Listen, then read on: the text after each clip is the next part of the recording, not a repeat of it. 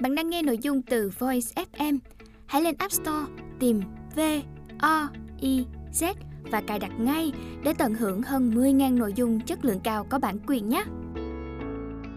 Phần 1.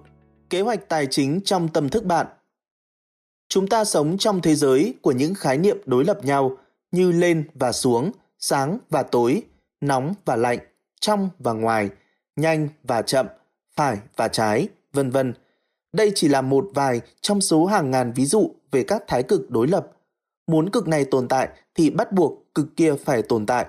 Có thể nào chỉ có mặt phải mà không có mặt trái, đó là điều không thể.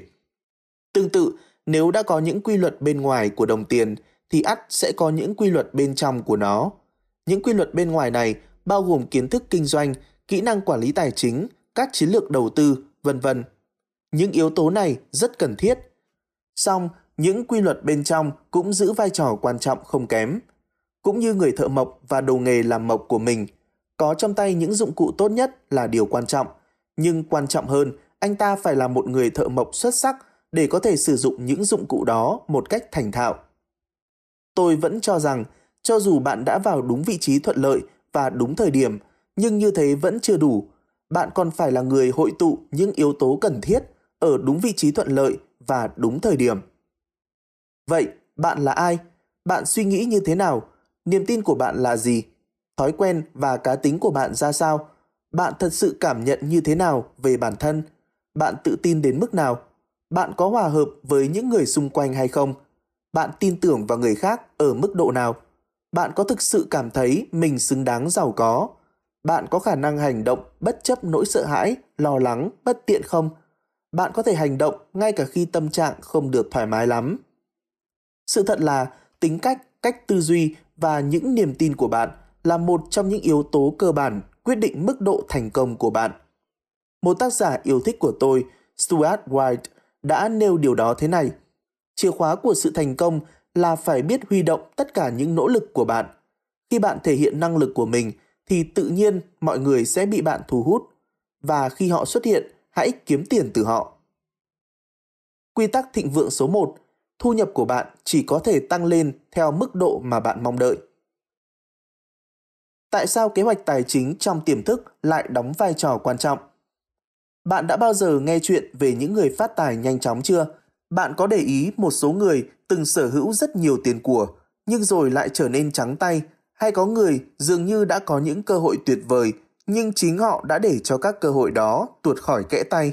Nếu chỉ quan sát từ bên ngoài, thì những thất bại ấy có vẻ như chỉ là điều không may vì sự thoái trào của kinh tế hay do một đối tác không nghiêm chỉnh, đại loại thế.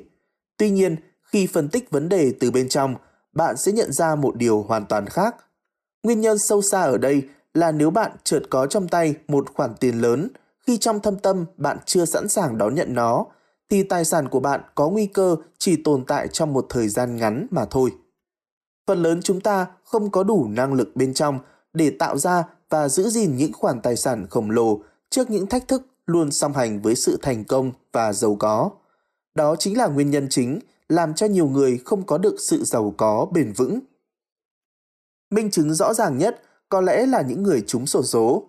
Nhiều nghiên cứu cho thấy hầu hết những người trúng số cuối cùng lại trở về tình trạng tài chính ban đầu với số tiền mà họ có thể quản lý một cách thoải mái. Trong khi đó, ở những nhà triệu phú tự tay lập nghiệp thì ngược lại. Khi các triệu phú này bị sa sút về tiền bạc, họ thường nhanh chóng kiếm lại số tiền ấy. Donald Trump là một ví dụ điển hình. Trump từng có hàng tỷ đô la trong tay, rồi ông bị phá sản và mất trắng. Vậy mà chỉ trong vài năm, ông đã kiếm lại được số tiền ấy và thậm chí còn nhiều hơn thế. Tại sao lại có sự khác biệt ấy? Đó là vì các nhà triệu phú tự lập này có thể chấp nhận mất tiền, chứ họ không bao giờ để mất đi yếu tố quan trọng nhất của thành công, tư duy triệu phú. Tất nhiên, trong trường hợp Donald Trump thì ta phải gọi đó là cách tư duy tỷ phú. Donald Trump không bao giờ chấp nhận mình chỉ là một triệu phú. Nếu Trump có tài sản trị giá một triệu đô la, bạn thử hình dung xem ông sẽ cảm thấy thế nào. Hầu hết mọi người tin rằng ông sẽ cảm thấy túng quẫn và xem đây là một thất bại tài chính. Đó là do nhiệt kế tài chính của Donald Trump được cài đặt con số hàng tỷ chứ không phải hàng triệu. Trong khi đó, nhiệt kế tài chính của mọi người thường được cài đặt con số hàng ngàn chứ không phải hàng triệu. Thậm chí, nhiệt kế tài chính của một số người chỉ được cài đặt con số hàng trăm chứ không phải hàng nghìn. Và vẫn có những nhiệt kế tài chính của một số người được đưa về dưới mức con số không. Họ cứ thế chịu đựng sự băng giá mà không hiểu căn nguyên thực sự gây nên tình trạng khốn khó của mình. Có một thực tế là hầu hết mọi người không khai thác hết tiềm năng của mình, nên dễ hiểu rằng vì sao đa số trong chúng ta đã không thành công. Nhiều nghiên cứu cho thấy 80% những người trưởng thành không có được sự tự do tài chính như họ mong muốn và 80% ấy sẽ không bao giờ cảm thấy mình thật sự hạnh phúc. Lý do rất đơn giản, vì đa số đều không ý thức được một cách rõ ràng về hành động của mình. Họ như người mơ ngủ sau tay lái và không biết chắc mình đang đi về đâu. Họ chỉ dựa vào những gì họ có thể nhìn thấy được để làm việc và tư duy. Họ sống hoàn toàn trong thế giới hữu hình. Gốc rễ tạo nên hoa trái Hãy tưởng tượng một cái cây tượng trưng cho cuộc sống của bạn. Trên cây có hoa trái. Hoa trái đó chính là thành quả mà chúng ta đạt được trong cuộc sống. Chúng ta nhìn vào giỏ trái cây mình thu hoạch được và cảm thấy không hài lòng. Số quả ấy còn quá ít, chúng quá nhỏ bé hoặc hương vị không thơm ngon. Vậy, xu hướng chúng ta là sẽ làm gì? Phần lớn sẽ tập trung chú ý vào hoa trái, vào kết quả của chúng ta. Nhưng cái gì thực sự tạo nên số hoa trái đó? Đó chính là hạt giống và gốc rễ. Như vậy là cái nằm dưới mặt đất tạo nên những cái trên mặt đất, là cái vô hình tạo nên cái hữu hình. Nghĩa là nếu bạn muốn thay đổi hoa trái, bạn phải thay đổi gốc rễ trước đã. Nếu bạn muốn thay đổi cái hữu hình, trước hết bạn phải thay đổi cái vô hình. Quy tắc thịnh vượng số 2 Nếu bạn muốn thay đổi hoa trái, bạn phải thay đổi gốc rễ trước đã. Nếu bạn muốn thay đổi cái hữu hình, trước hết bạn phải thay đổi cái vô hình. Một số người sẽ bảo ngay rằng chỉ những gì có thể nhìn thấy thì họ mới tin. Vậy tôi sẽ hỏi những người đó câu hỏi đơn giản là tại sao bạn phải trả hóa đơn tiền điện? Mặc dù không thể nhìn thấy dòng điện, bạn vẫn nhận ra và sử dụng điện năng trong cuộc sống hàng ngày. Nếu còn nghi ngờ sự tồn tại của nó, bạn hãy dí ngón tay vào ổ cắm điện. Tôi đảm bảo sự hoài nghi của bạn sẽ lập tức biến mất. Theo kinh nghiệm của tôi, những gì bạn không thể trông thấy lại có khả năng tác động mạnh mẽ hơn rất nhiều so với bất kỳ thứ gì mà bạn nhìn thấy được. Bạn có thể đồng ý hay không đồng ý với nhận định trên, nhưng nếu bạn bỏ qua và không áp dụng nguyên lý này vào cuộc sống của mình thì ở một mức độ nào đó bạn sẽ phải nhận lãnh hậu quả xấu. Vì sao vậy? Bởi vì bạn đang đi ngược lại quy luật tự nhiên, mà theo quy luật ấy, những yếu tố ẩn sẽ tạo nên những thứ đang hiện hữu quanh ta và cái vô hình sẽ tạo nên cái hữu hình. Con người là một phần của tự nhiên chứ không phải là người điều khiển nó. Vì vậy, khi chúng ta tuân theo quy luật của tự nhiên và tập trung vào gốc rễ, thế giới tinh thần bên trong chúng ta, cuộc sống của chúng ta sẽ trôi chảy, thuận hòa. Còn khi chúng ta không tuân theo quy luật tự nhiên, cuộc sống ắt sẽ có lắm thác gành. Trong mỗi cánh rừng, mỗi trang trại, mỗi khu vườn, cái nằm bên dưới mặt đất luôn là cái tạo ra những thứ bên trên. Đó là lý do tại sao nếu bạn tập trung sự chú ý vào hoa trái thì đó chỉ là việc làm vô ích. Bạn không thể thay đổi hoa trái đã đơm kết trên cây. Tuy nhiên, bạn có thể cải thiện hoa trái của mùa sau. Nhưng để làm được điều đó, bạn phải đào sới bên dưới lòng đất, giúp cho rễ cây phát triển tốt hơn. Thế giới thứ tư Một trong những điều quan trọng nhất bạn cần biết là chúng ta không chỉ sống trong thế giới thực tại này. Chúng ta hiện đang sống trong ít nhất bốn thế giới khác nhau cùng một lúc. Đó là thế giới vật chất, thế giới tinh thần, thế giới cảm xúc và thế giới tâm linh. Tuy nhiên, có rất ít người nhận ra rằng thế giới vật chất chỉ là hệ quả của ba thế giới còn lại.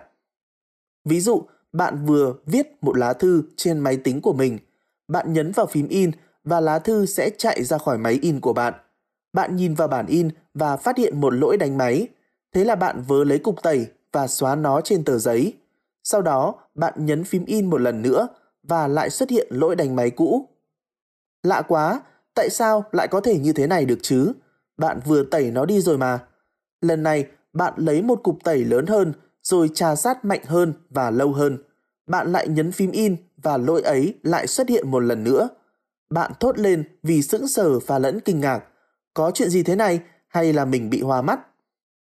Chuyện ở đây là bạn không thể thực sự thay đổi vấn đề nếu chỉ sửa chữa sản phẩm in ra, tức là thế giới vật chất, mà bạn chỉ có thể thay đổi chương trình in, tức là thế giới tâm linh, cảm xúc và tinh thần.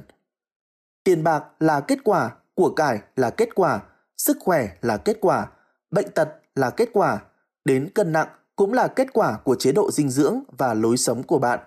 Đó là bởi vì chúng ta sống trong một thế giới nhân quả. Quy tắc thịnh vượng số 3. Tiền bạc, của cải, sức khỏe, bệnh tật đến cân nặng cũng là kết quả của chế độ dinh dưỡng và lối sống của bạn. Chúng ta sống trong một thế giới nhân quả. Bạn đã từng nghe ai đó khẳng định rằng thiếu tiền chỉ là chuyện nhỏ chưa? Vậy thì bây giờ hãy nghe tiếp một câu khẳng định nữa thế này. Thiếu tiền không phải và không bao giờ là một vấn đề cả, bởi vì thiếu tiền chỉ là một dấu hiệu của những gì đang diễn ra bên trong. Biểu hiện bên ngoài, thiếu tiền chỉ là một hệ quả và nó luôn có những nguyên nhân sâu xa mà chúng ta đôi khi ít để mắt đến. Vậy thì cách duy nhất để thay đổi thế giới bên ngoài là trước tiên hãy thay đổi thế giới bên trong.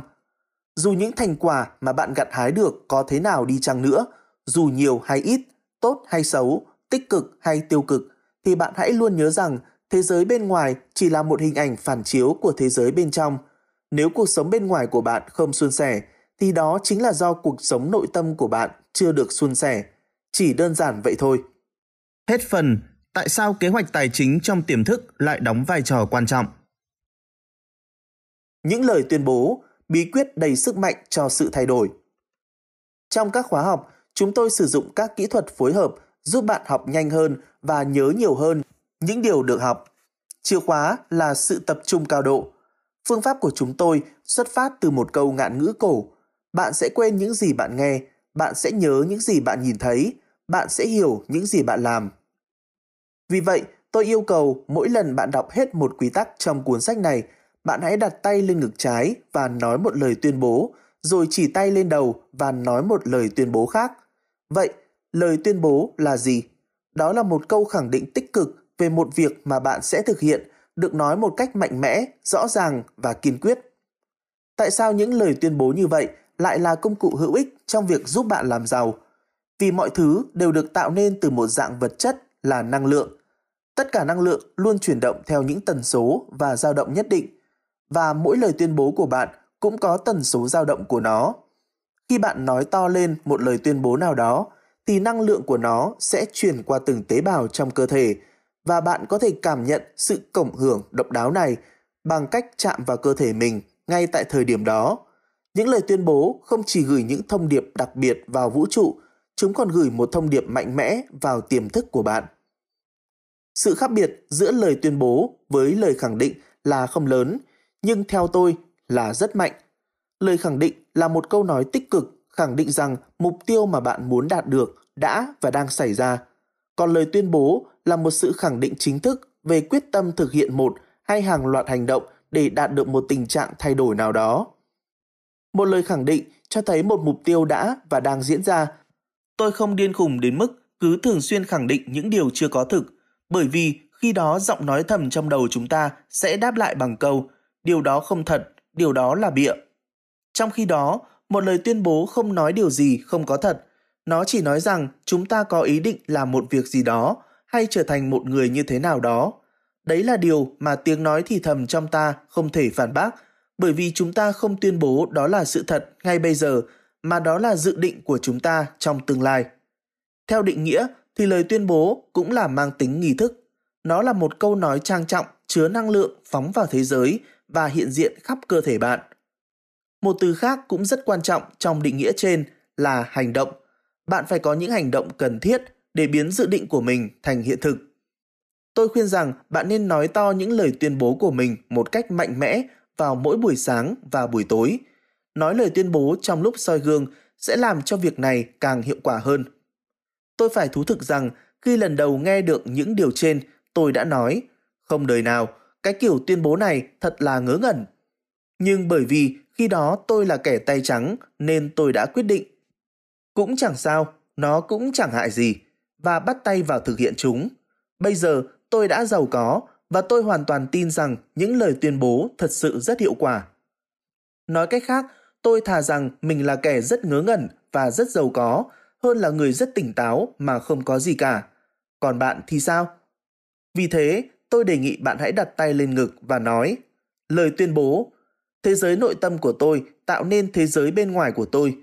Rồi bạn đặt tay lên chán và nói tôi có tư duy triệu phú. Hết phần những lời tuyên bố, bí quyết đầy sức mạnh cho sự thay đổi. Kế hoạch tài chính trong tâm thức bạn là gì và kế hoạch đó đã hình thành như thế nào? Khi xuất hiện trên đài phát thanh hay truyền hình, tôi nổi tiếng vì thường đưa ra lời khẳng định sau.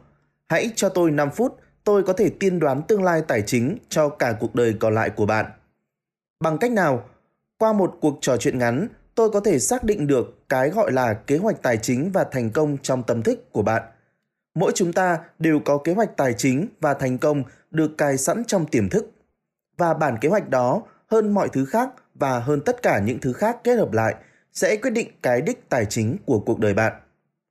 Kế hoạch tài chính và thành công trong tâm thức là gì? Tương tự như đối với một ngôi nhà, bản thiết kế của ngôi nhà chính là kế hoạch thành công của ngôi nhà đó. Theo đó, kế hoạch tài chính trong tâm thức đơn giản là chương trình được cài đặt trước về cách sống liên quan đến tiền bạc của bạn. Tôi muốn giới thiệu với bạn một công thức tối quan trọng. Công thức này quyết định cách bạn biến ý muốn thành hiện thực và tạo ra sự thành công về tài chính. Nhiều vị giáo sư đáng kính trong lĩnh vực nghiên cứu tiềm năng con người đã và đang sử dụng công thức này làm nền tảng cho những bài giảng của họ. Được gọi là quá trình hiển hiện, công thức đó có dạng như sau. TFA bằng R, nghĩa là suy nghĩ, thoughts, dẫn đến cảm xúc, feelings, dẫn đến hành động, actions, dẫn đến kết quả, results. Quy tắc thịnh vượng số 4, suy nghĩ sinh ra cảm xúc, cảm xúc đưa đến hành động, hành động tạo ra kết quả. Kế hoạch tài chính trong tâm thức bạn là sự kết hợp giữa suy nghĩ, cảm xúc và hành động của bạn trong lĩnh vực tiền bạc. Vậy, kế hoạch tài chính trong tâm thức bạn hình thành như thế nào? Câu trả lời rất đơn giản. Kế hoạch tài chính trong tâm thức của bạn bao gồm chủ yếu là những thông tin và lập trình bạn nhận được trong quá khứ, đặc biệt là ở thời thơ ấu. Những ai là nguồn gốc đưa đến sự lập trình này? Đối với hầu hết chúng ta, danh sách đó bao gồm cha mẹ, anh chị em, bạn bè, thầy cô giáo, những nhân vật có quyền lực trong xã hội, các lãnh đạo tôn giáo, những phương tiện thông tin đại chúng và cả nền văn hóa của bạn nữa. Đó chỉ là một vài tên trong danh sách. Hãy bàn một chút về khía cạnh văn hóa. Mỗi nền văn hóa có một cách suy nghĩ và tiếp cận khác nhau về vấn đề tiền bạc.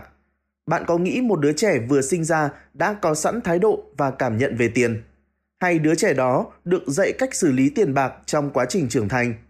Chắc chắn là mọi đứa trẻ đều được dạy cách tư duy và hành động liên quan đến tiền bạc. Điều ấy là có thật với bạn, với tôi, với tất cả mọi người. Ngay từ khi còn nhỏ, chúng ta đã được dạy cách suy nghĩ và hành động đối với những vấn đề liên quan đến tiền. Những lời chỉ dạy đó dần trở thành phản xạ vô điều kiện và điều khiển bạn suốt cả cuộc đời. Tất nhiên, trừ khi bạn chủ động can thiệp và điều chỉnh các hồ sơ tài chính trong trí óc mình. Đây chính là những gì mà chúng ta sẽ thực hiện trong cuốn sách này. Việc chúng tôi làm với hàng nghìn người mỗi năm với cấp độ sâu hơn và mức độ bền vững hơn tại các khóa học tư duy triệu phú. Như đã đề cập ở trên, rằng suy nghĩ quyết định cảm xúc, cảm xúc đưa đến hành động và hành động tạo ra kết quả. Thế nên ở đây nảy ra một câu hỏi khá thú vị.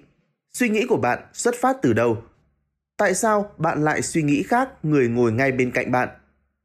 Suy nghĩ của bạn bắt nguồn từ hồ sơ thông tin bạn có trong những ngăn lưu trữ của trí não bạn. Vậy những thông tin này đến từ đâu? Thông tin này xuất phát từ những lập trình của bạn đã được định hình trong quá khứ. Đúng thế, những khuôn mẫu quá khứ quyết định từng suy nghĩ lóe lên trong trí óc bạn. Do đó, nó thường được nhắc đến như là những suy nghĩ có điều kiện. Để thể hiện điều này, chúng ta có thể bổ sung quá trình hiển hiện trên như sau. P dẫn đến T, dẫn đến F, dẫn đến A, dẫn đến R. Thế giới quan trọng trong quá khứ, programming, dẫn đến suy nghĩ, thoughts, dẫn đến cảm xúc, feelings, dẫn đến hành động, actions, dẫn đến kết quả, results. Thế giới quan trong quá khứ của bạn sẽ dẫn đến suy nghĩ, suy nghĩ dẫn đến cảm xúc, cảm xúc dẫn đến hành động và hành động dẫn đến kết quả. Vì vậy, giống như bạn có thể làm với máy tính cá nhân, nếu bạn thay đổi nội dung chương trình đã lập sẵn thì bạn đã tạo một bước tiến quan trọng để thay đổi kết quả của mình. Thế giới quan của chúng ta được tạo ra như thế nào? Cách thức tư duy của chúng ta về mọi lĩnh vực trong cuộc sống, kể cả về tiền bạc, được định hình một cách áp đặt trong quá khứ theo ba cách chính sau đây. Thông qua lời nói, bạn đã nghe được những gì khi còn nhỏ. Làm theo khuôn mẫu, bạn đã nhìn thấy những gì khi còn nhỏ.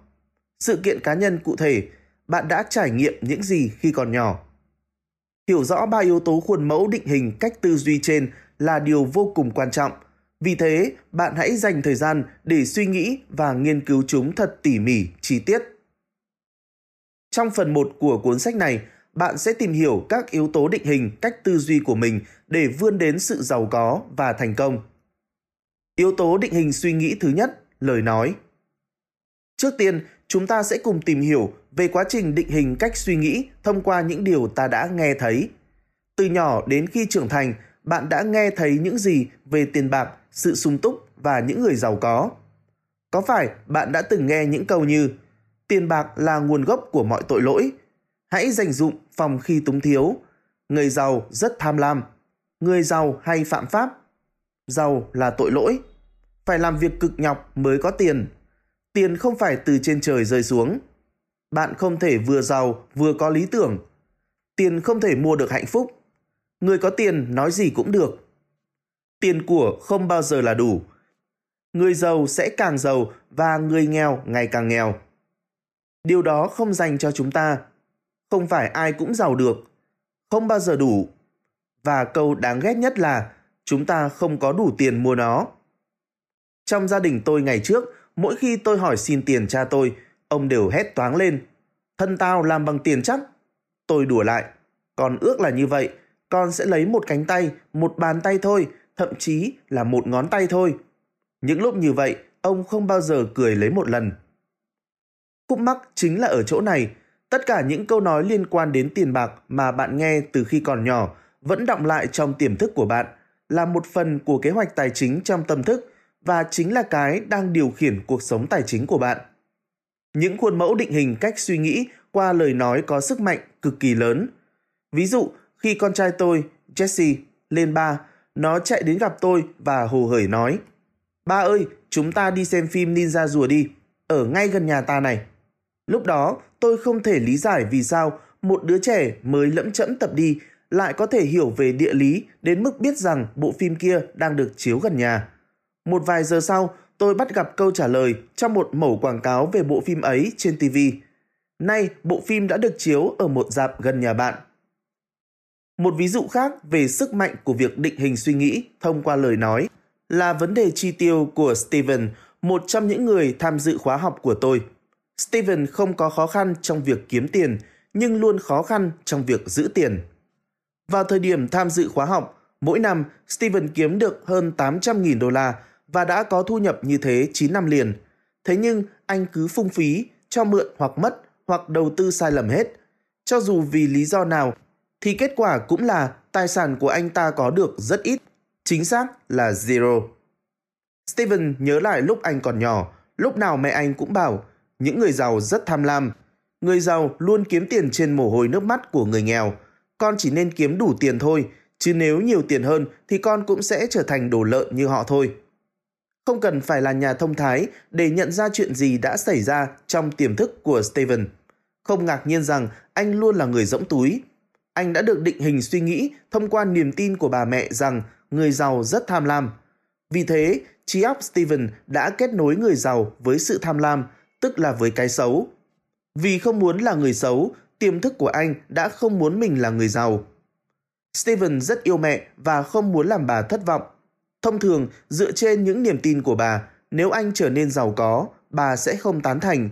Vì vậy, việc duy nhất anh có thể làm là tống khứ đi thật nhanh bất kỳ khoản tiền nào vượt mức vừa đủ xài để khỏi trở thành đồ lợn tham lam. Đến đây, có thể bạn nghĩ rằng nếu phải chọn giữa sự giàu có và được mẹ hay bất kỳ người nào khác tán thành thì đa số mọi người sẽ chọn sự giàu có. Nhưng thực tế khó có thể xảy ra chuyện đó trí óc con người không hoạt động theo cách ấy.